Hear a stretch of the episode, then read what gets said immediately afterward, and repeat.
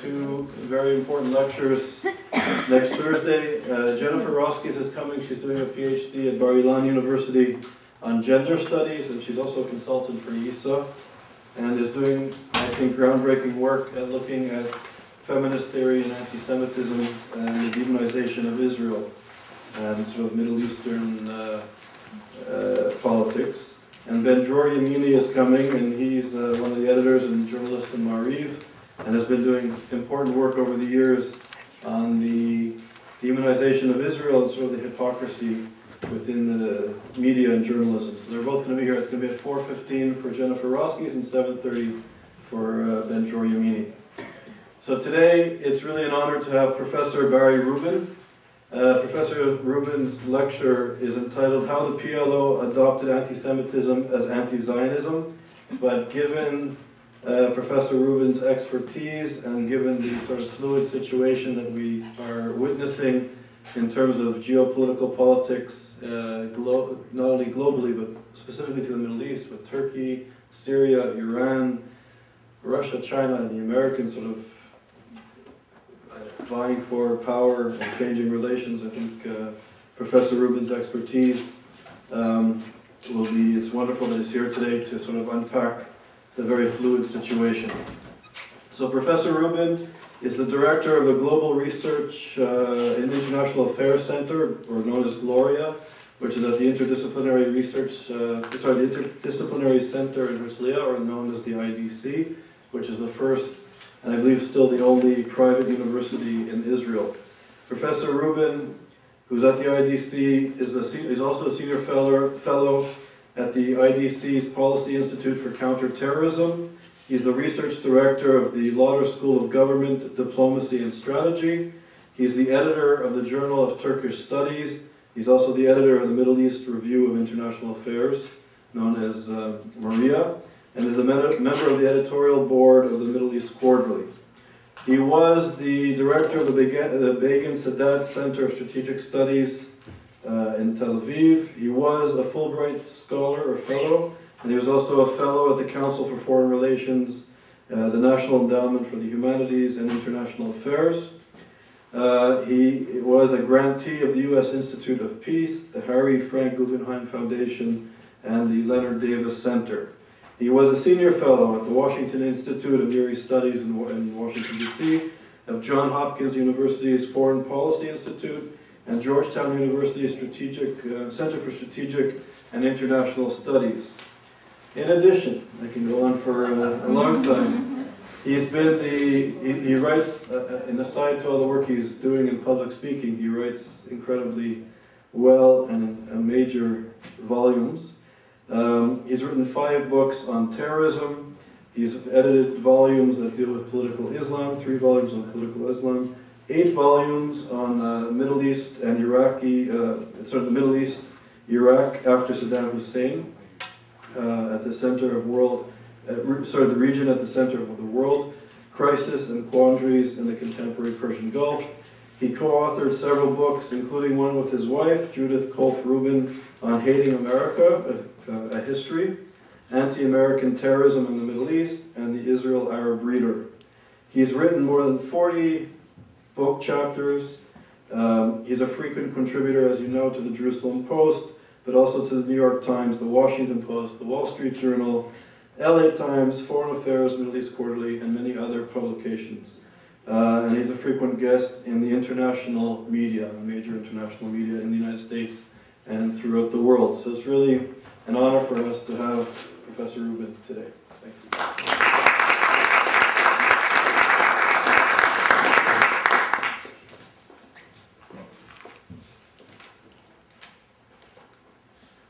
Well, that's very kind of you. I, I, was actually very tired at the end of it. but I actually, I should say, I'm pleased to announce not only pleased to be here at Yale, but I'm pleased to announce that I'm now working with Yale University Press, and uh, I'm doing uh, two books uh, Yale University Press is bringing out. Uh, one is um, an Israel introductory guide, and the other is a history of uh, German uh, Middle East policy, um, including but not only in, in the Nazi era. So thank you very much. Um, My, oh, and so I don't forget later, if any of you would like to receive our uh, publications, either MERIA Journal, which is more of a scholarly journal, or our shorter articles, or both, uh, just give me your emails and at the end, clearly written, and I'll be happy to uh, give you free subscriptions. My problem today is there's too many things I want to talk about. So what I, I thought I would do, I'm gonna, I'll- I'm gonna talk about roughly five topics. And to give you more of a survey, and then I'll be happy to answer questions at any of them. First topic I, I wanna talk about is, uh, briefly, of course. First topic is, why is the Middle East uh, uh, such a mess as a region? The second is, what is the biggest current issue which shapes the region? The third is, what's happening with Israel-Palestinian, Arab-Israeli peace process uh, issues? Um, and then the fourth is a bit of a, a discussion of, of how anti-Semitism plays into this. And, and then finally, at the end, I'm gonna, I'll touch on a very interesting and complicated subject, which is uh, the PL. It, it, it's very complicated to say because you have to deal with three different groups: the PLO, Fatah, and the Palestinian Authority, which are all very roughly kind of the same thing now, very roughly, um, and how that works in. But before beginning, I'll just make a remark on, on anti-Semitism. It's easy enough to say anti-Semitism is bad, who's anti but the, for me, the, the real question is the political utility. That is, that is the use of it as a, as a tool, why it makes sense, and the different variations. And, and it's a complicated issue, but it's a very interesting one. But let me begin by a quotation from Theodore Herzl, who uh, about 110 years ago wrote an amazing paragraph which goes something like this. He said, we live today in an age of marvels and of technological advances. The telegraph uh, brings people together around the world. Steamships and railroads uh, carry people very quickly everywhere. But there's one thing which has not changed. I think, I think I actually almost have it by heart now. From the time that our ancestors rode on ox carts, and that is the unreasoning hatred of the Jewish people. Now, he wrote that roughly around 1895, let's say, give or take a couple of years. And the funny thing is that for a long period of time, let's say roughly from 1950 to into the 90s, this seemed to be something of historical interest. But now we can update it and say we live in an age of technological marvels with the internet, with jet planes, but one thing hasn't changed from the time of the telegraph and steamboat and from the time of the ox carts. uh, and that's an interesting continuity.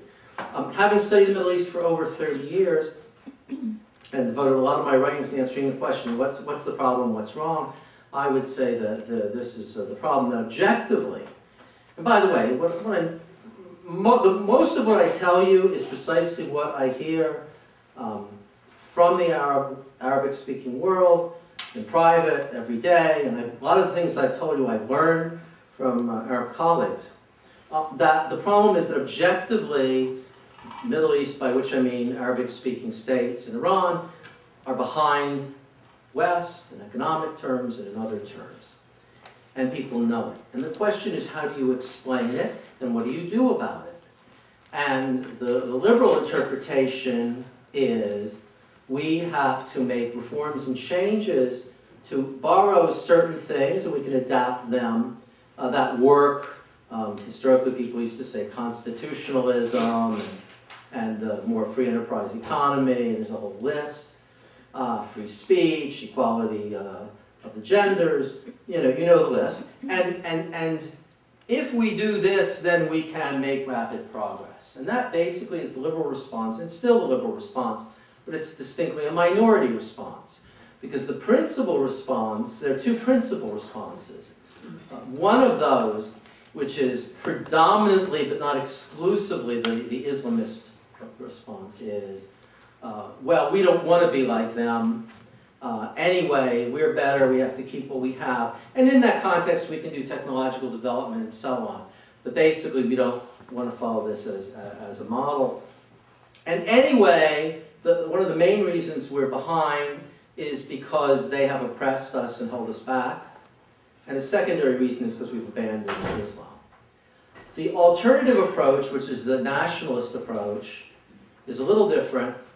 Somewhere in between, it says the main problem is that they've held us back through imperialism, uh, and first we have to unite and throw off their power, but then, and, and, and, and we don't necessarily want democracy and so on, but then we can adopt various things as long as they don't affect us too much. But the, the, what, what the basic problem is that while the liberal response has been that the problem is mainly internal, we need to make changes, the nationalist, and when I say Arab nationalist, it has a very specific meaning. The, the, the, I'm very short on time, so I'm just trying to be very brief, and of course you can read what I've written on these things. The nationalist and Islamist responses, the basic point is to say the problem is external. It's not us. We don't have to do anything except maybe if you're an Islamist, overthrow the regime. If you're a nationalist, unite everyone together. Uh, but the main problem is to defeat the external enemy. The external enemy today, I mean, Israel, Zionism, the West, the United States. And the, the, the, of course, one problem is what if you can't defeat the external enemy? Then you're forever in suspended animation, um, and you never get to the point of progress. And to some extent, that's what's happened. So the principal problem in the Middle East is the debate over why are we behind in various respects, what do we have to do about it, uh, that those an the answers that are given are generally wrong and unworkable answers. And this creates a great deal of problem. The other aspect, a great deal of difficulty, the other aspect of the problem is that in most countries, wherever they are in the world, and again, it's very complicated, I'm being very brief and simple to try to get across these themes, that if things don't work, you change them. If the system doesn't work, you change the system, reform, revolution, uh, whatever. If the government is inefficient, incompetent, oppressive, uh, and uh, down the list, then sooner or later you get rid of the government. But in the Middle East, what has happened up to this point to a large extent is that, that regimes have learned the lesson of how to stay in power. That we tend to think of, for understandable reasons, of the Middle East as a very unstable region. But in many ways, it's a very stable region with the exception of Iraq, which was an external action, every, the, uh, the, the regime in every Arabic-speaking country today is the same as it was in 1974, which was 35 years ago. In fact, in some cases, it's the same exact people who are running things. And again, I'm being very brief here because you have to put footnotes in for Lebanon and there are all sorts of things, but I'm trying to get the theme across. So therefore, the problem is this. The, the, the, the, interpretation of their situation, the proposed solutions for the situation, and the power of regimes and a system which doesn't do a good job to stay in power. And how does it stay in power? And this is a long story, I mean, it involves, it's, it's a fascinating story about which I read about a book called Modern Dictators. You know, they've learned how to handle the military. They've learned how to do repression in a clever manner. They've learned how to do corruption in generally a clever manner. Um, they've learned how to control the economy and to use the economy not to increase wealth or raise living standards, but to keep the regime in power. But the issue that most involves us today here is they have learned how to use the specter of external enemies to stay in power. That if, if the problem is external, the problem is imperialism, Zionism, the West, the US, Israel, we have to fight those and defeat them. Uh, therefore, you all have to unite around the regime you have to support your local dictator. Or to use a, a very, uh, an Arab proverb that's often used here, no voice can rise above the din of battle, which the, of which the, the, the basic translation into American slang is the old World War II line, don't you know there's a war on? And if there's a war on, then we can't afford reform. We can't afford to change the economy. We can't afford to cut the military. We can't afford to do all these things because we have to continue the battle against the enemy, and that comes first, and you have to rally around the dictatorship, no matter how corrupt, and incompetent, uh, or whatever it is. And that essentially, up until today, up until recently, has been the dominant ethos in the region. Now, in, you can already see perhaps that in this context, anti-Semitism in different ways, and I'm going to give you a very novel approach to the issue in a little bit, has a very important role. Because Israel is your enemy, so either therefore the Jews are evil, terrible, and try to destroy you, or the Zionists are terrible and, and evil and trying to destroy you. But you, you can use, and here's a hint to what I want to say about the PLO. You can use all the traditional character, uh, all the traditional categories of anti-Semitism, and you just have to change one word. You have to change the word Jewish and Zionist. And that solves your problem. So we can see that that ideological tool is a very important tool in this mechanism of preserving the status quo, of keeping everything unchanged, of directing people's energy and attention to external enemies. Now, some people have misinterpreted, perhaps in part deliberately, what I said, so I'll just clarify. I'm not saying this is all coming from the regime downward. There are also strong elements in popular belief and culture to which it plays. It's a dialectical process. Given this, so you all with me so far? Okay. So therefore, what is, what is the main issue at present? We saw that between, let's say, 1952 to into the 90s, the failure of the Arab regimes. The Arab regimes were all Arab nationalist regimes. And in the context of what I've just explained to you, this is theme number two, they made promises. If you follow us, we will destroy Israel, we will defeat and expel Western influence, we will unite the Arab world, and we will bring dramatic economic and social progress. And none of those promises were kept. 52, 62, 72, 82, 92, so, and Soviet bloc fell and communism fell. Two, that's, that's, that's, a, that's a piece of the puzzle. And so people began to get tired. And even though the mechanisms were pretty good, they did erode. And you had the Iranian Revolution, and you had other events. So there arose a new force to challenge the existing nationalist dominated system, uh, and that was Islamism, political Islamism. Not Islam, but Islamism as a political doctrine saying we must seize state power and impose a Sharia system and, and if we do all this and overthrow the existing regimes, then we will solve all the problems that they failed to solve. Now, there's a real parallelism. These are rival doctrines. These are things over which people kill each other. But there is a certain parallelism here, which is one reason why Islamism is done well, because it can feed off some of the material from Arab nationalism. Arab nationalism says Israel is evil, terrible, the source of our problems, and must be destroyed. The Islamists say, well, we agree completely. Why have you failed to destroy it? Arab nationalism says the West is our enemy, imperialism is our enemy, America is our enemy. And the Islamists say, well, we agree. Why do some of you then make deals with the United States and the West? Why do you call in Western troops to save you, Saudi Arabia, when Iraq invades Kuwait? as one example. So, so there is some interplay. But the critical, and this is theme number two, the critical issue at present, the most important issue and struggle for the Middle East of this generation, and possibly the most important issue in the entire world, is the struggle, and I know it's simplistic to put it this way, the struggle between the nationalists and the Islamists, neither of which are democratic. And here you have the problem of liberals, because if I, it, it depends, every country is different.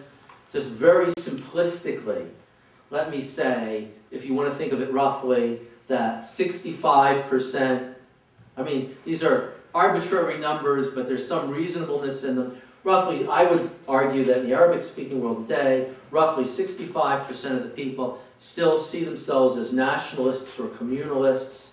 Maybe 20 to 30% see themselves supporting some form of Islamism, and 5% are liberal Democrats. And I, if anything, I've exaggerated the extent of liberal Democrats.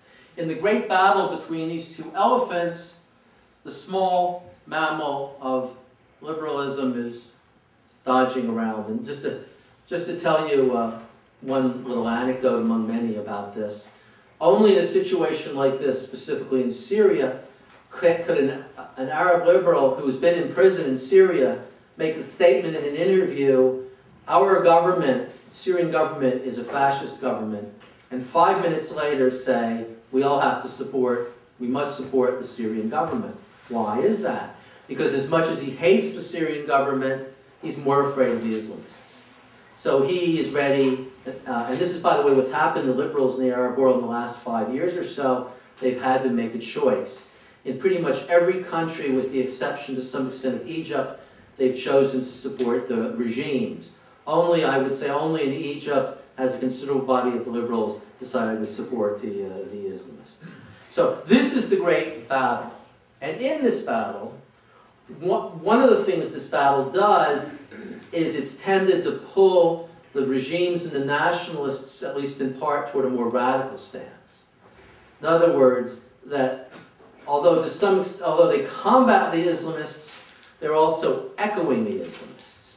And so while the main development of anti-Semitism has been among the radical Islamists, it's also been very much reflected by the nationalists who are trying to compete. Not to compete in moderation, which is, by the way, the kind of thing we've seen in many parts of the world, but to compete um, in radicalism. And by the way, very clear and uh, very clearly true in the Palestinian case.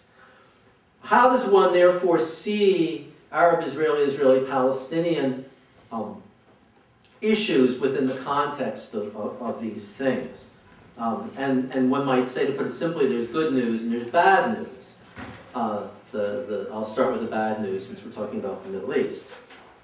Um, the bad news is that, in my opinion, and I don't say this because of ideological conviction or political conviction, I don't want to say this, but my job is to say things I don't want to say. My job, and, and, and I know there are many in academia and journals who don't agree with me, my job is to absolutely refuse to allow myself to engage in wishful thinking.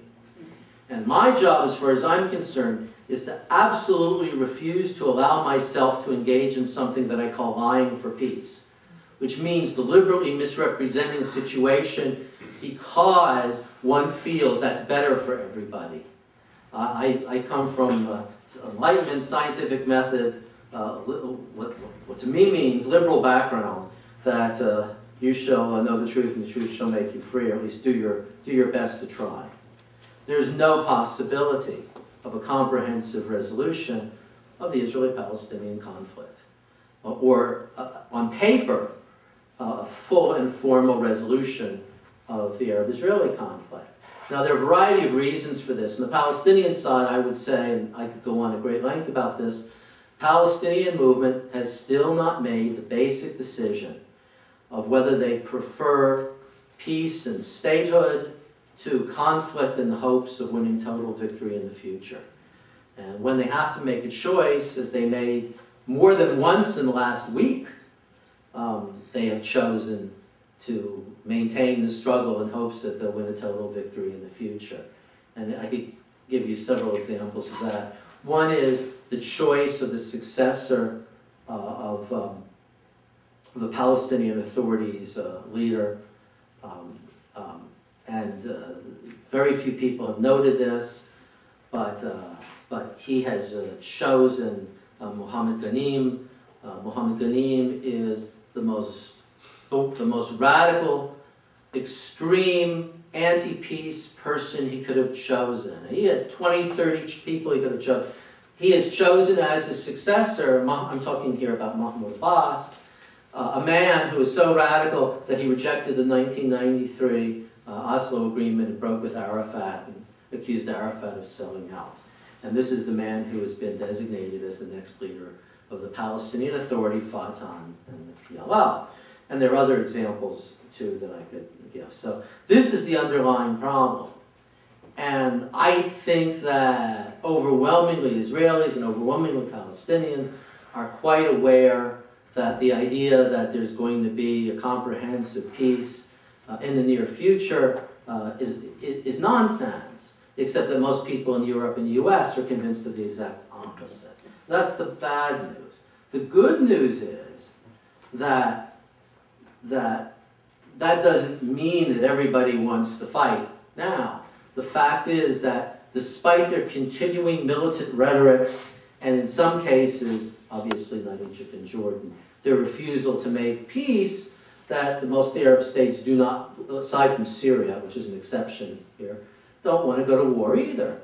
They don't, they, they feel that engaging in the conflict in terms of their rhetoric and not making peace and sometimes giving money for terrorism is in their interests, but that not getting into a war and not engaging in the kind of high profile efforts they made in the 50s and 60s and 70s and 80s is also in their interest. And I can tell you about numerous uh, behind the scenes conversations and things I've been involved with that demonstrate that fact. The good news with the Palestinian Authority uh, is uh, that although they are unwilling and unable to make a comprehensive peace, uh, that you can make interim agreement, well, at least up until now, we'll have to see what happens uh, in the future.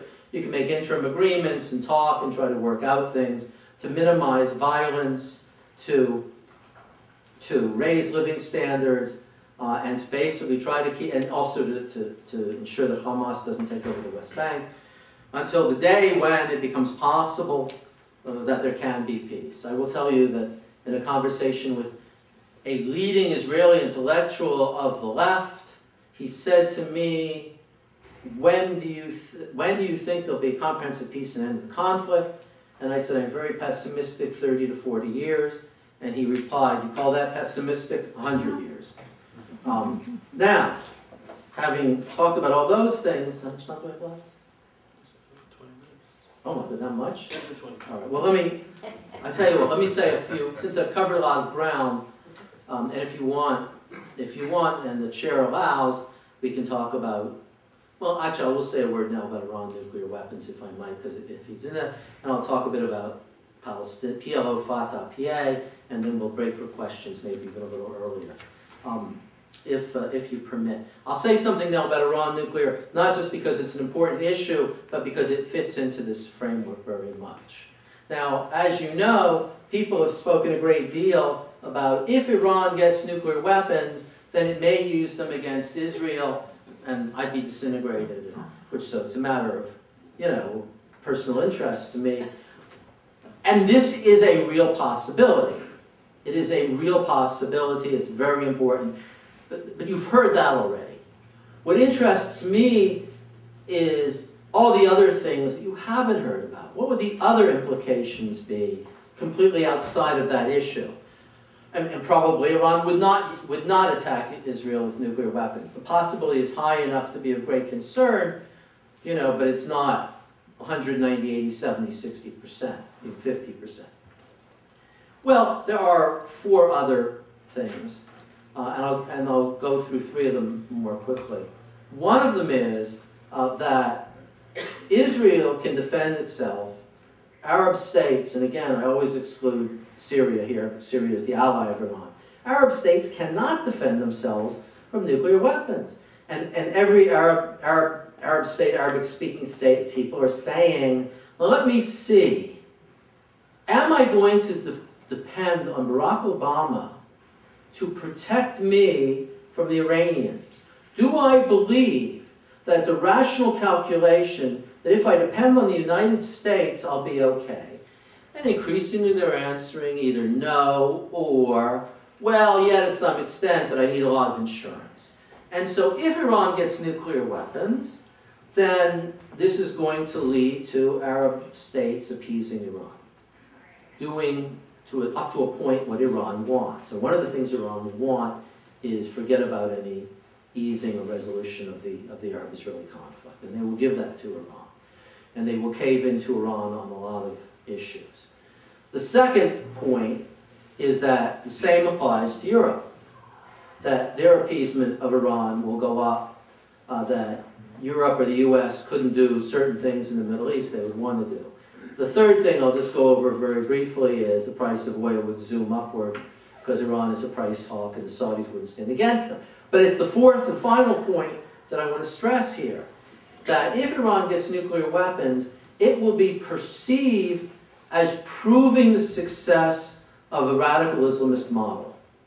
That Iran worked, they are strong, they're stronger than the West, they showed them they're going to get rid of Israel for us, whether or not that's true. And therefore, we better jump on the bandwagon. And I would predict that tens, even hundreds of thousands of people throughout the Arabic-speaking world and in immigrant communities in Europe will join radical Islamist groups, that the level of conflict and the level of violence will go up in every Arabic-speaking state and in Europe. The irony is that one country that's not affected is Israel, because they're already doing everything they can do. But with that, and relating to our specific purpose here, uh, the Iranian-style anti-Semitism will also go up because that will be adopted increasingly as part of the, uh, the ideology. Let me uh, turn now to conclude with a discussion of uh, anti-Semitism in the case of the PLO. Because Hamas is easy, Hamas is using classical anti-Semitism. Um, it's much more complicated. In, from its inception, 60s and 70s, Fatah and the PLO had to be careful. They, they thought consciously that they had to be careful. Because if they were identified as anti-Semitic, and remember people were very much conscious of the Nazi model, that it would be a di political disadvantage to them. Um, so they tried to find some way around it. Now they needed to have a systematic anti-Zionist uh, ideology. Um, so they had several options to choose from, and they actually used all of them sometimes simultaneously. One option, which I suppose could appear to be the progressive option in the 60s and 70s and 80s, you don't really see it as much anymore, really, is the idea that the PLO and Fatah were the true champions of the Jews. Because Zionism was against Jewish interests, uh, that it was um, that it had nothing to do with Judaism, uh, and therefore uh, the true interests of Judaism equated with Israel's destruction, and and they were and they were then um, carrying that out. And the arguments were made, some of the fascinating arguments that were made in this vein. For example, it was argued that since uh, fascist anti-Semitism had identified Jews as a people or a nation, that there, and, and not only as a pure religion, that therefore, by refusing to accept the idea that Jews were a people or a nation, that the PLO and Fatah were anti-anti-Semitic, if you uh, see my point. Uh, and early on, it was also recognized that if, and this is much more common now, but as early as 1968, Yasser Arafat was referring to Israel as, uh, as neo-Nazi. Um, and, and this is a very uh, old theme.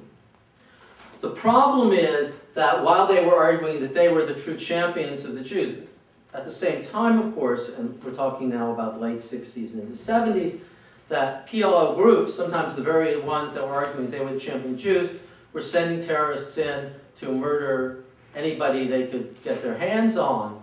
Um, so this argument um, saved them from, from being called uh, uh, anti-Semitic or neo-Nazi themselves, but didn't have much, um, didn't have much uh, play. The problem was they couldn't stick to this argument because at the same time they were always tempted by uh, either anti-Semitic or what might be called uh, apologies for anti-Semitic ideology. For example, Nabil Umar was still around, who was PLO representative in Moscow, said, anti-Semitism was a Zionist invention designed to justify Israeli policies and blackmail the societies where there are Jewish uh, minorities. This is also a theme we still see. The Holocaust, either the radical position, there was no Holocaust, to the moderate position, um, the, Israel's just using the Holocaust to rationalize its, its, its policies. Um, and that's something that, that uh, uh, we still see today. Um, so you had the you had the we are the true pro-Jews position.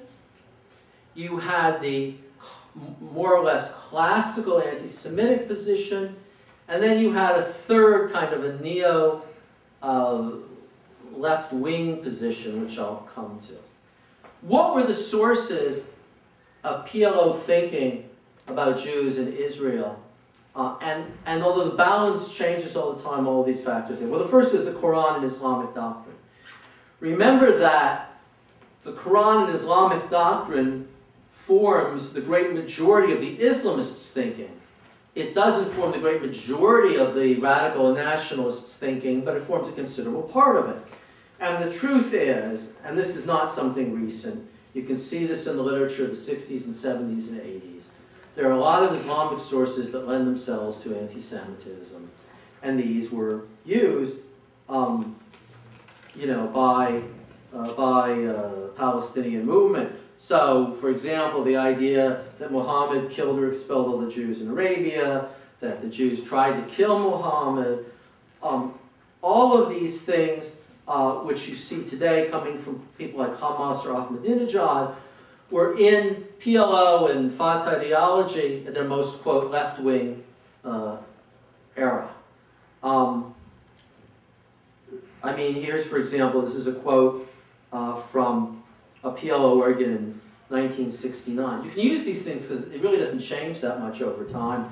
Um, the Israelites equipped the deity with their own morals and disposition, fond of war, attack, revenge, and destruction, um, the Talmud was antagonistic to other peoples, portraying the Jews as superior and permitting them to steal from non-Jews. Um, one of the most interesting for me is a statement made by Abu Iyad, a fellow I had a very interesting meeting with not too long after this. Remember that Abu Iyad was seen as being the leader of the left wing of Fatah. This statement was made in November of 1989. He was the second most powerful person in the PLO um, he said, the Jews are the scum of humanity. Uh, treachery flows in their blood. As the Quran testifies, the Jews are the same as they've always been. Now, this is coming from a guy who probably considered himself a neo-Marxist. But you see how easily these themes uh, flow across. Um, a second factor that came in in addition to um, historical Islam is the dhimmi system.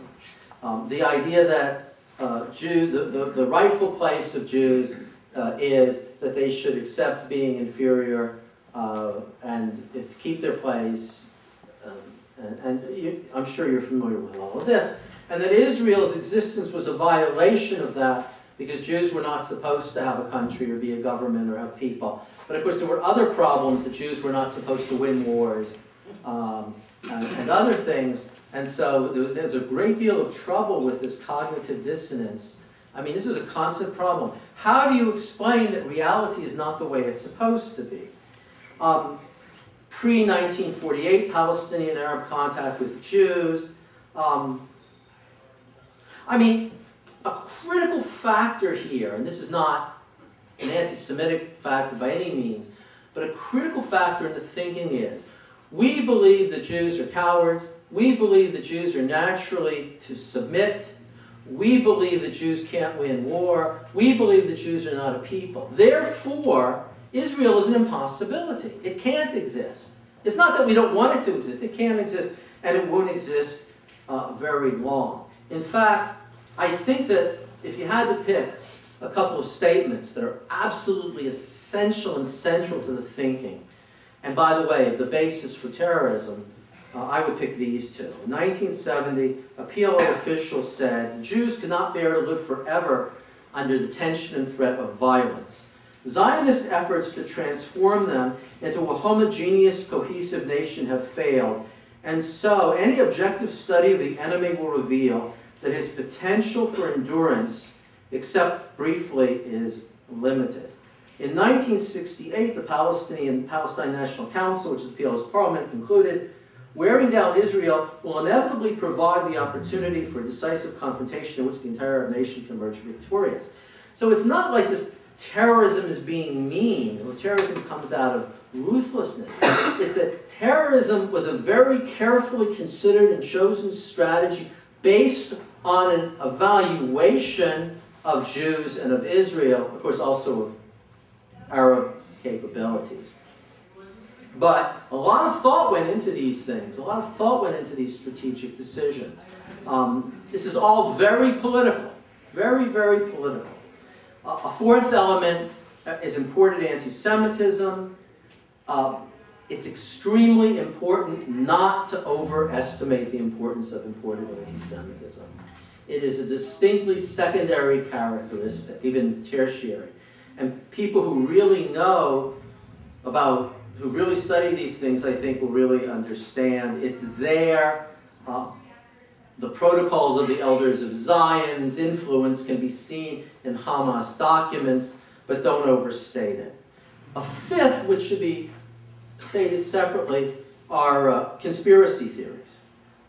Um, and this is a very, and I'll, I'll just give an example of one, which I think gives a really good sense of, of, how the, of how this works, of how the formation of ideology and strategy works. How do you explain the relationship between Israel and the U.S. or Israel and the West?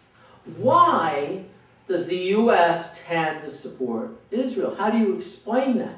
And basically, there are three ways to, I mean, there are three ways to explain it. One way, which you could say is the most moderate way, is this is a mistake or an accident, and we can persuade the U.S. or the West to change their views by various means. But this was generally not, even to, even to this day, even to this week, as Fatah denounces Barack Obama as anti-Palestinian, it's not the one that they've chosen. Maybe it's the one the Saudis have chosen. Okay. They chose from two others. And to put it simply, one is America dominates Israel, or Israel dominates America. America dominates Israel is the neo-Marxist kind of uh, anti-imperialist conception that that uh, that Israel is an arm of America, the arm of the West, in taking over the Middle East and so on, and destroying Arab unity and all this. And you see that um, it's tended to decline over time, particularly in the post-Cold War world. It's still there. The other is, of course, the classically anti-Semitic argument, which is Jews control America. And this is all over the place. And it's tended to go up more in recent years. Um, there's a lot more I could say. I don't want to go on too long. Um, just, as an example of how, how difficult it is for the Palestinian movement to conceptualize and deal with Israel, um, you can't do any better than something that Yasser Arafat said in 1988. Remember, 1988 was a year when they started, started thinking about negotiation. So he wrote, the, the arrogant forces in Israel do this and that. He says, and Arafat says, how can this arrogance of Israel be stopped with another Masada? Now, Arafat may have thought that he was being persuasive of his moderation, but of course, Masada symbolizes genocide, symbolizes destruction, wiping out.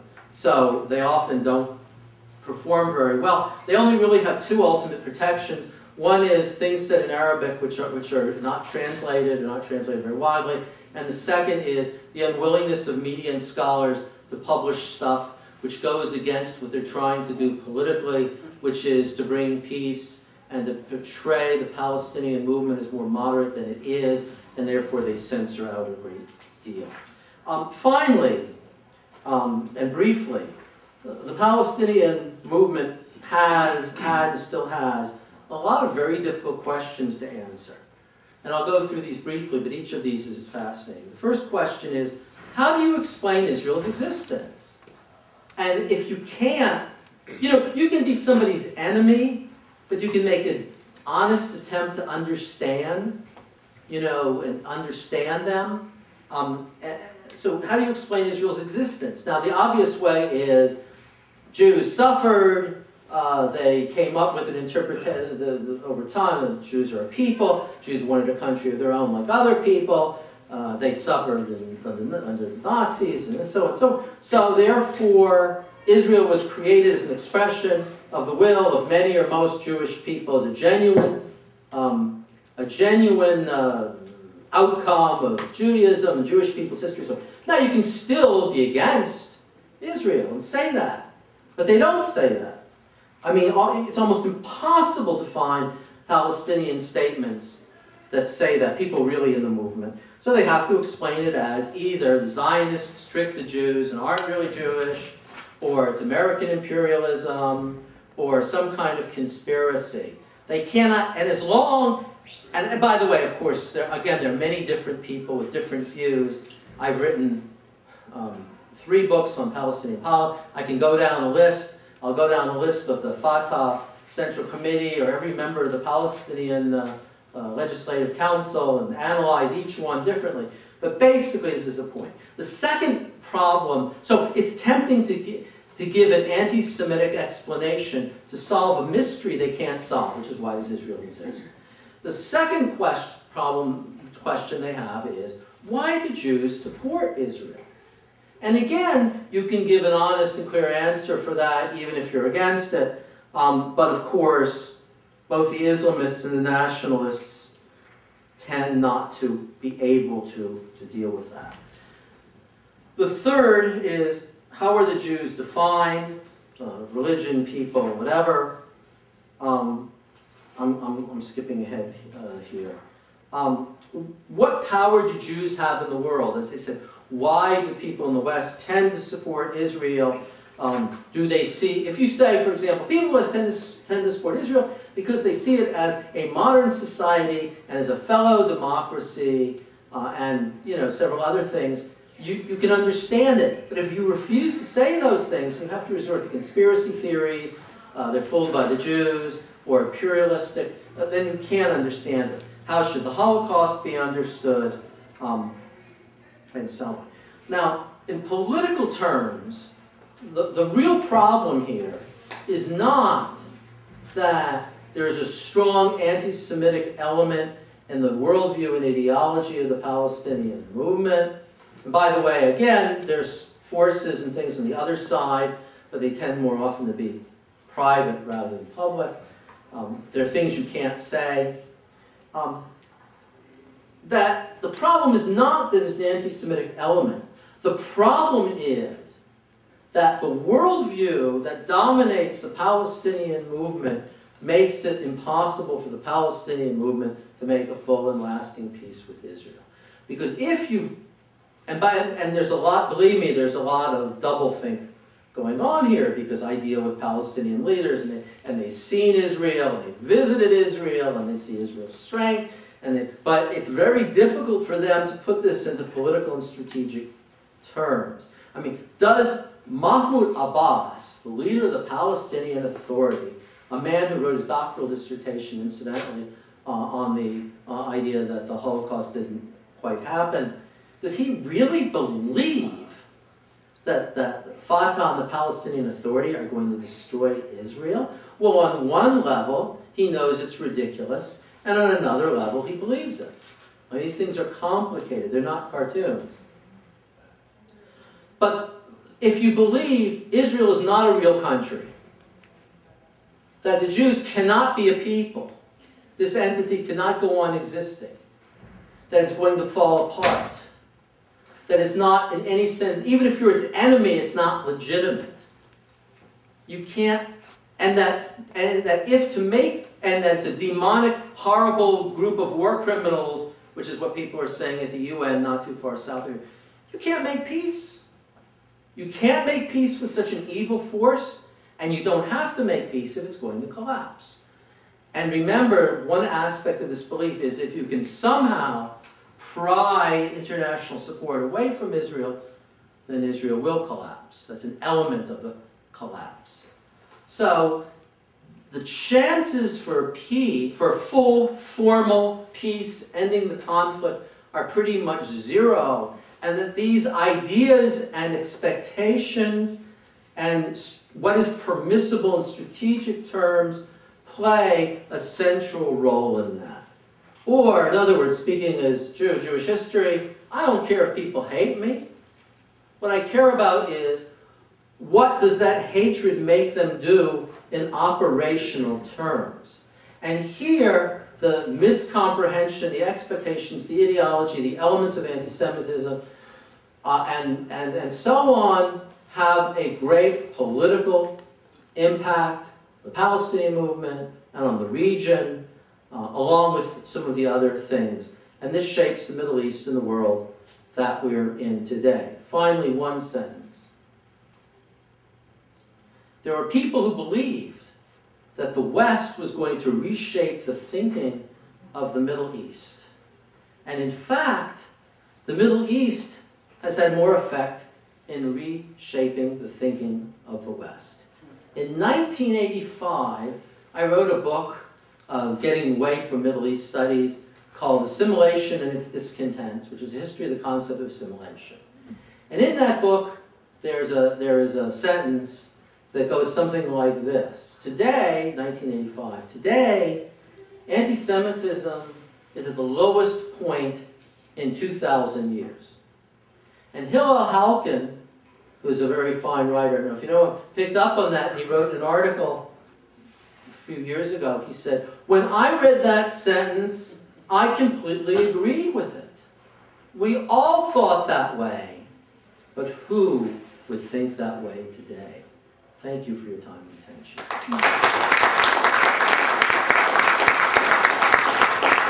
Thank you. So we're gonna open up, open it for questions and answers. I'm I'm gonna start with a question. Um, Sort of pick up on your last point of, um, of the West trying to influence the Middle East. And there's two points. I think in the last few months, there's been some excitement by the success of the economic activity and growth in the West Bank. And this is sort of being held up as the potential for some liberal success economically, that economic development will bring, bring around some sort of more liberal, rational enlightenment thought.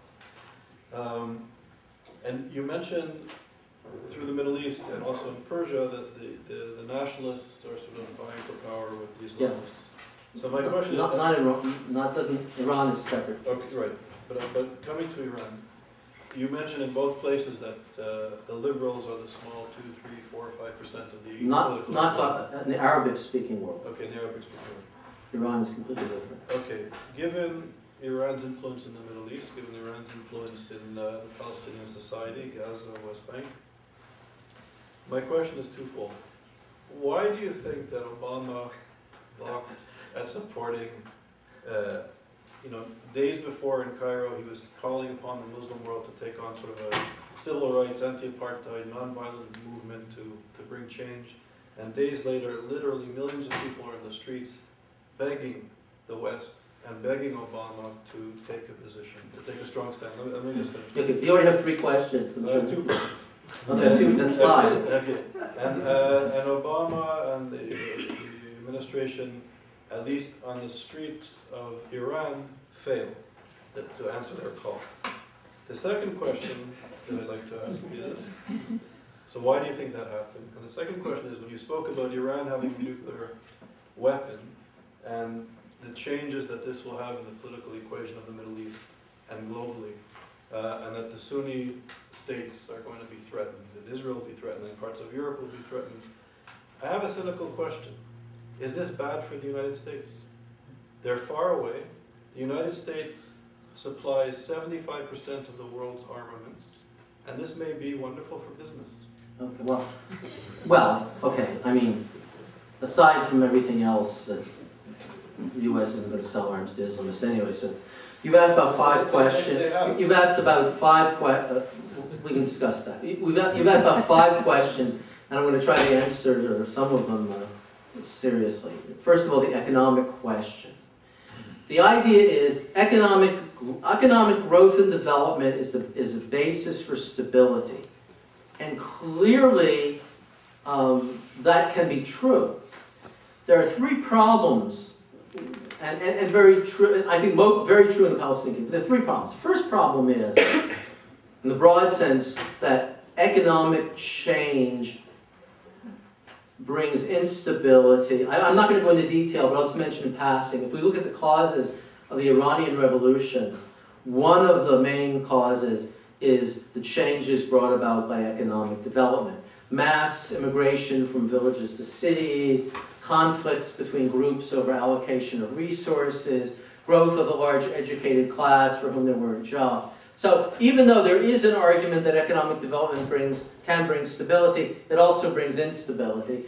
And European history shows that too. The second point of economics is uh, because, um, and this doesn't apply to the West, does not apply to the West Bank, but so much, but that, that the regime, part, I said at the beginning, part of the regime's desire is to control the economy, and that the main purpose of the economy is not to produce growth, development, higher living standards, but to keep the regime in power. This is, by the way, very much along the lines of the communist model. Um, and I, one can't do better but talk about Syria. Syrian, as an example, Syrian regime wants to control the economy. People say, oh, we are going to moderate them because we're going to offer them all these advantages of rapprochement with the West, which will lead to investment uh, and, and, uh, and other things. But that threatens the existence of the regime. Because if you have Western companies coming in and investing and doing joint deals and so on, it, low, it can lower the degree to which the government um, controls the economy and it brings in these external factors. And one point I've noted is that in many cases, liberal reformers are people who have links with foreign companies. So, for example, the most courageous dissident in Syria, his family is very big in textiles, and among other things, he has the franchise for Adidas sports shoes. Because it allows them an element of independence from the regime. They're not like just getting the contracts, turning on and off the faucet, and, and the regimes know that. So the regimes are not interested in, in the case of Saudi Arabia, well, we have to be careful, because if we go too far, then the, the most Islamic Islamic people will be upset. So you've got to be careful. So the regimes limit economic development. And the third is violence. So Winston Churchill, speak in 1899, Winston Churchill, just before he left Sudan, wrote, It may be that a century from now Sudan will be a wealthy and prosperous country, but I doubt it. Um, blood is not a good fertilizer in making countries or economies grow. And in fact, so if you have instability, if you have the possibility of violence, I mean, would I invest in the West Bank? You know, I'd say, well, who knows what's going to happen in six months? So that's why, while there are, especially economic development in the West Bank, but there are also limits to that factor. This, all the questions you asked are fascinating. The second, give a lecture on any of them, I won't. The full lecture. The second is Iranian influence. Now, Iran has a major problem in extending its influence to the Arabic, two main problems in extending its influence to the Arabic speaking world. That is, Iran isn't Arab and it isn't Sunni. How do they try? It isn't Arab, it's predominantly, although actually only a little over half, I think the population are really can be called ethnic Persians. But, but it's not Arabic and it's not Sunni. The question for Iranian strategy is how do you leap those two barriers? And the way you leap the Arab barrier is by proving that you are the true defender of the Palestinians and the true enemy of Israel. And this is definitely part of Ahmadinejad's calculation. This is how you say, you know, forget about the fact that we're not Arabs. Forget about the fact that we're not Sunni. We're doing a better job of pursuing your cause than your leaders. So it's demagoguery, but it's carefully thought out demagoguery with a strategic purpose. In addition to that, you leap the Arab barrier by having Arab allies. And who are your Arab allies? Hamas, Hezbollah, Syria, and some elements in Iraq. How do you leap the Sunni Shia barrier? You have some of your allies are Sunnis, uh, and that's, of course, the importance of Hamas. Be and because Hezbollah is Shia, and Syrians pretend to be Shia, um, but they're not. I mean Syrian leadership, not the Syrian people. So uh, they are have some success in leaping that barrier. But I would suggest that if Iran has nuclear weapons, they would have much more success in, at, at doing. You should see if you want to see sour, angry, hateful expressions. You should watch the television programming from Egypt, where members of the Sunni Muslim Brotherhood held rallies to support Hezbollah without, with, while trying not in any way to be sympathetic to the Shias, and people started chanting Hezbollah and Fadlallah, and they were not happy. So a lot of the Sunni Islamists hate Iran. They hate Iran. And this is a one of the things the Fatah people try to do is to say, oh, those Hamas people, they're, they're not, they're a bunch of Shia, you know, they're not, they're not right religiously. So Iran has real problems. Having nuclear weapons would help problems. U.S. policy. Well, I don't want to get into U.S. politics, but I'll make an observation you might find interesting. One of the many bizarre things we live in in the world today is the total reversal of uh, Western uh, I don't want to say ideology, political views. Historically, for those of us old enough to remember it, the idea that supporting democracy and human rights um, in various countries was a liberal idea. And during the years of the Cold War, you know, always you denounce, all these conservatives, they will support a dictatorship just because it's anti-communist in South America, for example. They don't care what they do, they're torturing people, but they all support them because they're anti-communist. And this was a liberal issue, and I can give lots of, of details. And then George Bush pulled what can only be called, a, a, and I apologize for those who, who for this, this mean anything, a Disraeli maneuver. And he turned everything over. And he took the human rights and democracy issue, and they made him his. Well, that was his, and then that's bad, so then liberals have to be against it. So now the conservatives say, well, we're the supporter of human rights and democracy. And liberals, whatever, I mean, whatever lip service given, don't feel comfortable with it. So you have the specter of a liberal democratic president who, uh, an election is stolen in Iran, peaceful demonstrations are put down, people are put on trial, and doesn't want to make a statement about it. Now, what would Harry Truman, Franklin Roosevelt, Harry Truman, John Kennedy, um, Lyndon Johnson, even perhaps Bill Clinton, probably Bill Clinton, Jimmy Carter, uh, which is a complicated issue. I mean, what would they, what would, what would McGovern and Muskie, what would all these people say about it? They would say, well, this is a very peculiar thing. So I'm just pointing this out. I'm not taking a position, but I'm just saying, be aware of this very strange kind of uh, a turnaround. Um, is it bad for the U.S. if radical Islamists take over the Middle East? You betcha. Um, because uh, the, the, these are, I'll tell you a little anecdote about this in a moment. These are people who want to overthrow all existing regimes. I mean, even leave aside Israel completely. They want to overthrow Morocco, Algeria, Tunisia, Egypt, Jordan, uh, Lebanon, which they've partly done, Saudi Arabia, every country. They want to have revolutions. This involves bloodshed, involves anti-Americanism, involves increasing terrorism, uh, opposition to all Western interests.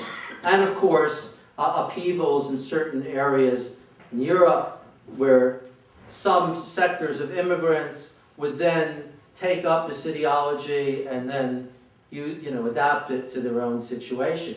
It's the biggest disaster, it's the biggest, without doing any disrespect the economic situation or environmental issues, I would say it's the biggest disaster facing U.S. and Western countries potentially.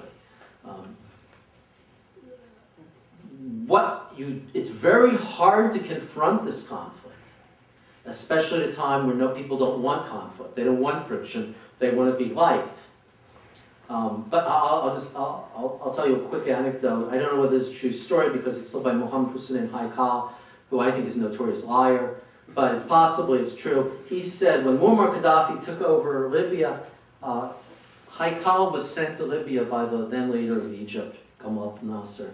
And he said, meet this guy Gaddafi and tell me about them. So Haikal writes, I came back and I went directly into Nasser's office, and he said, well, what do you think? And Haikal says he said, it's a disaster, it's the catastrophe. And Nasser said, why is he against us? And Haikal says, no, much worse, he's for us. And he really believes all this stuff. Um, and the, with the Arab nationalists, and again I exclude Syria, here's the, they don't quite believe what they say, but the Islamists do. And one of the reasons the nationalists have a certain element of cynicism, and remember Shakespeare's lines from Julius Caesar, um, uh, Jan Cassius says, lean and hungry, look, such men are dangerous, give me men who are sleek and fat. You know, and of course, Cassius is the one who kills him. That, that the nationalists have 40 and 50 years of experience. They tried to destroy Israel. They tried to expel the West. They tried to overthrow all the regimes. And what did they get? 1956 Suez, 1967 war, 1973 war, all the eh, problems that came. They learned something. And even if they don't say it, they think it. And by the way, that's also true of a lot of the Fatah and PA people. But the Islamists say, I mean, I can only end with as much as the threat is to Israel, Israel is not who's most and most immediately threatened. The people who are most and most immediately threatened are Arabs, are Muslims, are people who face, and I, I didn't even say anything about Turkey, which which is another problem with Islam. They face their countries being taken over and people being lined up against the wall and shot, and women being forced to live in an Iran or Taliban or Saudi type, Saudi Arabia. You live on a situation, and all this stuff. And they and the intellectuals know it. And, and that's why liberals would rather have an Arab nationalist dictatorship than an Islamist dictatorship. They're the ones facing the greatest risk, just as in Iran today, they're the people who are suffering under this regime. The irony is that in the Arabic-speaking world, Islamism is far more popular and has a brighter future than it does in Iran, where people have experienced the regime, and avert, I'm not saying they can do anything about it, but a lot of people don't like it um, and would like to change it. Um, as I said, that's not saying they can, but they'd like to. So the Middle East is a very complicated region. It is possible to understand if one takes the time and the flexibility to really like study it and try to understand it on its own terms with a reasonable amount of cross comparisons. Um, and this is what I'm trying to do. Yes? Okay, I, I just want to, there's some other people with questions. Oh, you want to call? Yeah, yeah. Um, so just to make a final comment, to go back to my last question, I don't want you to comment I want to open up to the, to the. Is that the United States did sell arms to Islamists, the Taliban and the Iranian regime? No, that's not true. I'm sorry. Please, from my host. U.S. never sold arms to Taliban. That's flatly untrue. Read Michael Rubin's article in MERIA Journal. Um, there was one very limited sale to Iran to get hostages out. One can disagree with that. It's not the same thing. It's not a meaningful thing. Mine's my Okay. The first one's a matter of fact. Okay. And then I, I wonder if, um, if there'd be a confrontation with Iran and what that would do to the oil prices in the United States, would the administration Okay. take that route or rather sell arms to Look, Iran's neighbors? Let, let- let- let me, let me say something, if- with your permission, I'll- I promise I'll be, you Okay. can time me under 60 seconds. It- What's going to happen is very clear. There's going to be X number of months of engagement with Iran, into December, maybe into January. Presumably it will fail. There will then be a phase of increased sanctions, January, February, March, April at the latest. And then that will go on for some months, and it will have no effect. And by the time we get into 211, or more likely to say into 212, then the Iranians, uh, if nothing else happens, will get nuclear weapons. So it's not, I don't think it's really a mystery, the basic kind of framework. I'm sorry. Hello? Um, we spoke about the uh, great continuity and the perception of Israel in, from the PLO. And I, my question is, and you spoke also about wishful thinking, which you don't know yourself with. My question is, was there a point in history when there was a possibility for a a major change inside the PLO or in the Palestinian society? Or were there um, other speakers or political leaders who might have, um, yeah, with uh, whom a change might have been possible during the 90s, for example? Right. Was this everything only It's, it's a very complicated question, which I've tried to answer in my writing. The simple answer would be no. The more sophisticated answer would be, we conducted an experiment called the peace process from 1992 to 2000. It was an experiment on that very question. Um, and the results of the experiment were clear. And this is not a left-right thing. In Israel, at least, people across the political spectrum reached similar um, conclusions overwhelmingly. And when we know some of the things that Arafat said in private uh, during that period. Look, at the Camp David meeting, several members of the Palestinian delegation went to Israel and went to the U.S. and said, we would like to make a deal, but Arafat won't let us. So, I mean, I'm not, I'm aware of all the specifics, but Arafat dominated.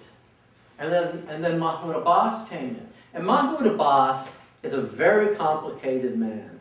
Well, he was once described to me many years ago as the closest, the closest thing in the PLO to a French intellectual, which you may take as a positive or negative remark. I mean, he, part of him knows, part of him wants to make a deal and have peace and have a state, but, but he is 100% dead set on demanding that all Palestinians who want to can go live in Israel, which is not a, which is not a sincere nationalist position. It's a position designed to destroy Israel. So, with lots of complications, my basic answer uh, to that question is no, but with full awareness of all the detail. The, the process of transformation has either barely begun or not even begun. And as liberals in the broadest sense of the word and historic optimists, we tend to believe that history is always moving in a better direction. But I mean, is Palestinian opinion more radical or less radical than it was 5, 10, or 15 years ago?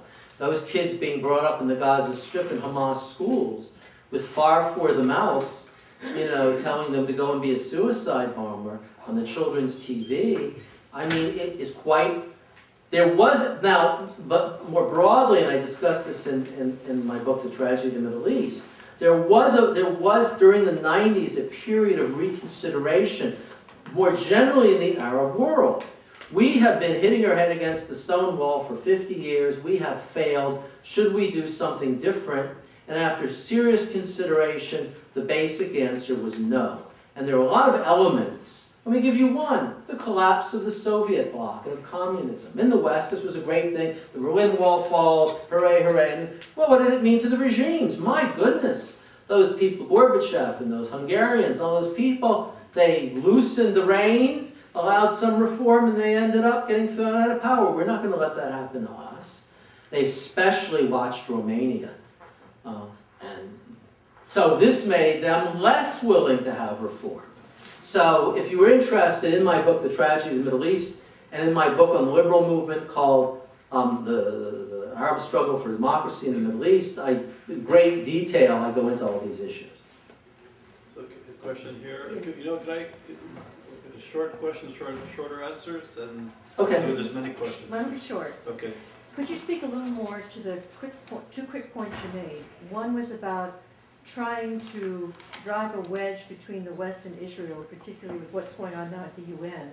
And the second one, you talked about differences between Iranian anti-Semitism and the anti-Semitism in Arab countries. Is there anything you wanted to add to that? Okay. Yes, I could speak a bit more on that. You want to go next question? sure. No, I'm only kidding. This will be short. Uh. I didn't. I didn't say the second one. Uh, On the, on the first one, well, this is an old dream. Um, people can perceive that it's closer to coming to reality. Look, people think that if you offer concession, it's natural, seems logical. If you offer concessions, and this is the way people behave in New Haven, perhaps. If you offer concessions, then the other side will say, oh, you're a really nice guy, you're reasonable, you want to make a deal, okay, I'll offer concessions. And I'm sorry, it's not the way things work in the Middle East. Offering concessions is perceived as weakness. So, the, I mean, one of the problems is the West, much of the West refuses to deal with Israeli experience. Said, Israel experience says, we made a deal with the PLO. We let 200,000 Palestinians come back. We let them be armed.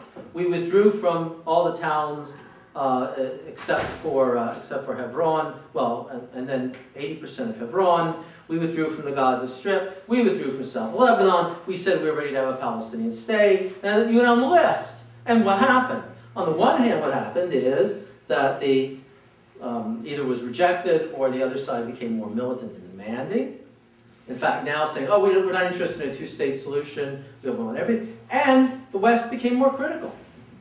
So the more concessions Israel gave, so now peop more people are calling into question Israel's existence and what's happening. And so you say, hmm, we make a concession and we end up worse. Maybe that's not such a good idea.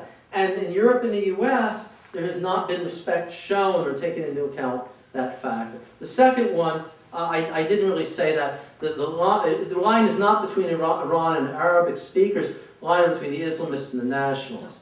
The radical Islamists today, and they also influence Muslims who are not Islamists, uh, are really good, pretty full-flown, uh, straight-on anti-Semitism.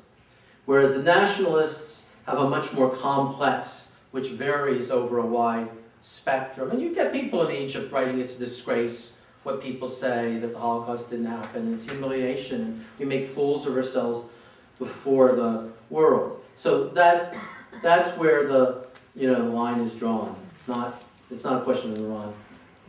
So But, but you see, look, look at what's just happened. And I, I'm going to say something, and I honestly think this is a fair representation.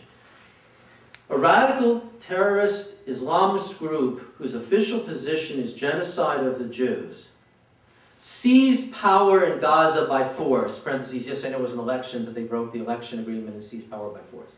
Seized power in Gaza, no international reaction. Then they started firing mortars, rocket, and rockets and staging cross-border raids against Israel. No reaction. Then there was a ceasefire, and they announced they broke the ceasefire and started firing rockets and missiles, and no international reaction. Israel goes in. Hamas uses civilians as human shields, mosques uh, as firing positions. They put their military headquarters in hospital. And what happens? Israel's in the tribunal in the UN facing sanctions. Now, do you think that if you were Hamas or someone watching it, you would say, boy, those Hamas people made a really bad mistake. We weren't going to try that strategy. Or would you say, hey, that strategy really works well? It succeeds. The damage, the material damage and deaths are not important to the revolutionary Islamists. So the West is teaching radicals and anti-Semites that what you do and, and what you're doing is paying, paying off. And while, of course, they're having anti-Iran and anti-Ahmadinejad stuff, West doesn't want to increase sanctions against them. Ahmadinejad comes to the UN. He's like, so what you're saying, what, what the, the objective for, uh, of the, the atmosphere is saying is, this stuff works really well. And when you see something working really well, you do more of it, not less of it. That's the message that's being conveyed. So I'm going to collect two questions here and uh, Can we separate um, Palestinian and PLO anti-Semitism to other antagonisms that other indigenous people have developed against other invading peoples? Uh, uh, my basically answer is no, and I'll tell you why. Because if you just mean we don't like you or we hate you, but the idea of a complex, sophisticated, all-embracing ideology which governs your behavior, I mean, is not, does not happen, and now we can go in 5, 10, 15, 20 examples. I'll, I'll tell you something that doesn't completely apply to what you said, but I think there's a parallel to it. I have a number of Arab friends, they've gone to Japan, they've gone to China, and they go to Japan and they say, oh, you know, the Americans dropped two nuclear weapons on you. Well, how do you feel about that? Or they go to China and they say, oh, you suffered decades of imperialism. How do you feel about that? And as they convey to me, the, the answer they get is, we got over it. We moved on. You know, that's history. So, you know, the question is, do you move beyond into some constructivist approach, like, you know, yeah, we're angry you did this, but now we have to deal with the present. And Jews face this also, because I have to deal with Germans and I have to deal with Poles, and we discuss these issues and we try to understand each other and, and get beyond it. But if you, you know, we can go through the Tamil issue, we can go through Australia, we, and no, you don't see anything like this. Because, and, and you also don't see in general decades of, of anti-civilian terrorism. You don't see the, the, the IRA uh, wanting to wipe uh, Britain off the map. And in fact, IRA violence goes up and down. This is not, so no, it is, it is qualitatively different. And, and one, I mean, there are a number of elements that make it different. Having, you know, 20 countries or more behind you, which can serve as a base and support, having a historical structure of anti-Semitism, uh, but no. I mean, Yasser Arafat did not turn out to be um, Nelson Mandela. So, and and on this note, so Alon will ask the next question, but before we get to Alon, just as a note, we're gonna show a film on the indigenous Jewish people of the Middle East. They're the largest group of, the Mizrahi Jews are the largest Jewish group in Israel. And we're showing a film on the forgotten refugees, uh, Jewish refugees, that will be shown later in the year. Well, I uh, want you to maybe try to uh, uh, talk about uh, Turkey. Uh, Turkey is maybe one country that deteriorated from a point of uh, being very uh, westernized Mhm. or uh, holding democratic uh, values to becoming an Islamic uh, shadow of maybe now what uh, Iran is. Uh, maybe they are going there. And my question is, in your view, is there anything that can be done to reverse the process? Um, I don't see the Europeans uh, taking, uh, you know, the Turks now into the European Union. Is there any other way to Well, well, first of all, if you'd like to invite me back to Turkey, I'd be happy to so. Let me see some of my, uh, I'm editor of Turkish Studies, written a number of books on Turkey. I was the first Israeli visit, uh, uh, exchange professor in Turkey. It's a country very dear to me. Um, I have many Turkish friends. I had lunch with one of my Turkish friends day before yesterday. He said, always remember, and this is true in Iran and other places, you know, don't confuse the government with the people, as he put it, the, uh, the captain with the, the ship. Um, it, it's it's it's a really interesting. The AKP, which is the ruling party in Turkey, broke off from the old style Islamists who were very close to like Muslim Brotherhood. You know, Marx said in Communist Manifesto, the communists disdain to conceal their aims. The old style Islamists did. New style Islamists, and you, you in the Arabic speaking world, it's very hard to find an example of this. There's a little, there was an effort in Egypt, but it failed. Um, they said, look, we are modern, we, we want to be, uh, you're part of Europe, um, we, uh, we, are, we, are, we are a center-right party of family, excuse me, family values, we are not Islamists at all. And there was a huge debate in Turkey. Do they mean it or not? Are they wolf in sheep's clothing or not? And over the last, and I mean, I am somewhat agnostic and open. Um, over the last year, we've seen that the AKP has increasingly come out as, a, as an Islamist party. I could tell you personal experiences. Um, of, I, I don't have the time, but I'd love to tell you some anecdotes. I think as long as the AKP is in power and is going to continue to be in power, they're going to go down that road. The only way, there are only two ways to get them out of power. One is if they lose an election. If they lose an election, it has to be because the opposition parties get their act together and they're the most incompetent politicians I've ever seen. But that's a possibility. The other possibility is a military takeover. That's become less likely than in the past. They might push the military too far. Up until recently, the AKP played it really smart, and they're starting to be overcome by arrogance and push harder and harder. But I mean, you know, the kind of thing like the main opposition media group is the Doyan group, Dogan group, and uh, they took the, the government took them to court and found them guilty of various trumped up charges. And they issued a fine of $3.9 billion. No, I did not say $3.9 million.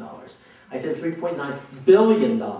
So in other words, what they're saying is, you either stop all your criticism of us, or we'll wipe you out. They're taking over the media, people are intimidated, they're putting their people uh, into government. The situation for Jews in Turkey is becoming worse, something I could talk about in great detail.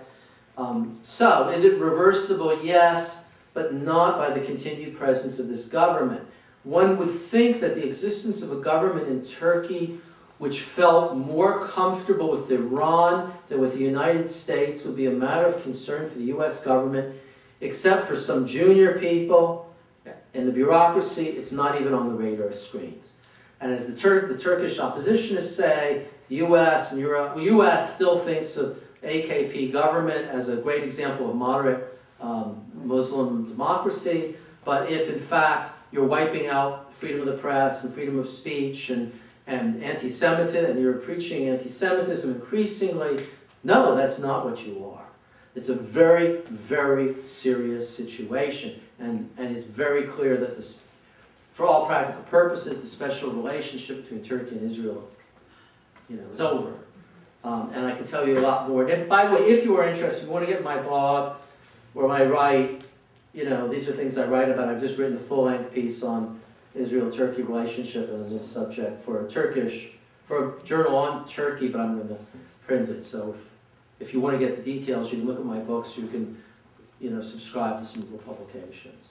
But it's a very serious setback for Western interests. And it's not noticed. Now, of course, in the European point of view, people may not be altogether unhappy to have a good reason to keep Turkey out of the EU forever. In fact, I, I made up two, two jokes to my Turkish friends, which they liked a lot. One is instead of saying, you know, in the Jewish tradition, you say, may you live to be 120, you say, may you live to see Turkey enter the EU. and the other one is when, when Turks ask me, when will the Arab-Israeli or Israeli-Palestinian conflict be resolved? I'll say, you know, it's going to be an amazing day. It's on the same day Turkey uh, enters the EU. And then they start laughing because they understand precisely what I'm saying. Uh, Professor Rubin, thanks. I have a question that takes off on your cogent observation that you don't wish to uh, lie for peace, as it were. That you like to face the hard reality on the ground, however unpleasant it is. Um, that, along with your very cogent descriptions of why the much desired peace is virtually an impossibility for now and for a long time down the road, unfortunately. You sit here in America, you watch the evening news, you watch our presidential campaign debates, and you read the New York Times, et cetera, and you think, it seems to be it's almost early 1993, and it's the eve of Oslo, and the tape keeps playing over and over. A few handshakes, a few signatures in the documents, and we've got ourselves a peace, there'll be no incitement, et.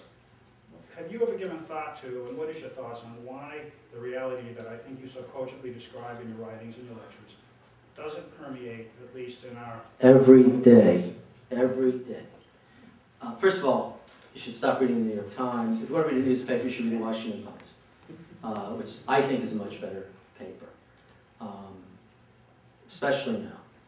Yes, and in fact, I had a discussion with someone in, in Washington who's very knowledgeable, and he told me there's a mutual acquaintance of ours he just met with, and he was saying, well, and I said, look, you know, what do you, I mean, what do you think? I mean, how, how can he say this? And he, and he said, yeah, wishful thinking. But to, to be a little more complicated, there are several facts. There, are two particular arguments that I would use. The first stems from, three arguments. First stems from the everybody's alike. I mean, what is the central problem of getting people to understand Israel's dilemma? And it's very simple, which is it's counterintuitive. In other words, of course, Palestinians, all they want, and to quote, end to the quote, occupation, state of their own, peace, children go to school, grow up. Yeah, it's logical. So if you say to people, um, sorry, let me just make, write down the other two so I don't forget them. Um, okay. Um, what you say is not logical from their experience, which is no, whatever people think privately, the public discourse and the political is, we are ready to fight on for decades to total victory, that anyone who wants to give up anything is a traitor, that it doesn't matter how much we suffer, um, as long as we, you know, win in the end, etc., etc., etc., cetera, et cetera, et cetera. It's hard because it does not correspond with people's experience. And once you have a dominant ideology in academia, word Saidian, which is it is forbidden to say that not everybody thinks exactly the same, then you're paralyzed and you can't deal with it. So that's the first problem. And even people who consider themselves Middle East experts in academic Middle East and don't understand this. The second problem is what I call reasoning backwards. This is incredible. It's powerful and people don't even realize it exists. We want peace. How do you get peace? Well, what do you do to get peace? You do, you have to do this, you have to do this, you have, and therefore, any argument that forecloses that can't be true because you're thinking, um, I mean, this is Barack Obama and other people say, okay, we'll get the parties to, we all know the perfect solution. We get the parties together, you have an independent Palestinian state, you have its capital in East Jerusalem, you may or may not have border modifications, you have uh, uh, security guarantees for Israel, you give them $25 billion. Yeah, we all know the list. So it's doable. It's easy. But it's, it's not examining the actual situation. It's starting at the goal you want and then reasoning backward, assuming that there is a way to achieve the goal. Not asking what goal is realizable, but you, I think I made my point. And the third one is fear of facing the contraries. Because if you understand what I say, it requires you to do and think certain things. And you don't want to. The Western countries don't want to confront radical Islamism. They don't want to confront Iran. We understand why. They operate off of Vietnam. They operate off of Iraq. I mean, they may soon be operating off of Afghanistan, which parenthetically I would say is definitely not a war the U.S. should fight. Um, I mean, so you don't, Paul Berman had a very interesting point. He said, how do people respond to September 11th? And he said there are two tempting alternatives. One is to say no problem really exists. It's just a matter of misperception. And the second, and this is by the way a very Jewish answer, is we're the problem. We did something wrong, but if we do something right, then the problem will go away it'll be solved. Because you don't want to deal with the, no, the problem is with the other side and what they think and what they do, and you cannot, I'm sorry, yes, I know you'd like to, you cannot change that. And if the invasion of Iraq was misconceived, the part of it on the analysis, which is the problem is dictatorship and, and so on, it, it was right, but the idea that we can fix it was wrong. So, you know, the irony is it's easy to overestimate external factors. You can overestimate them in terms of blame. It's all our fault. If it weren't for us, then, and you can overestimate it in terms of solution. We can fix everything. No, we can't. The West's, West's role in fixing the problems of Muslim majority Arabic speaking world is, you know, 5, 10, 15% of the equation. Let me uh, conclude. Am I concluded? There's one, we have time for one more question. Okay, please, and then I'll conclude. Okay, so we have like a few minutes left, so.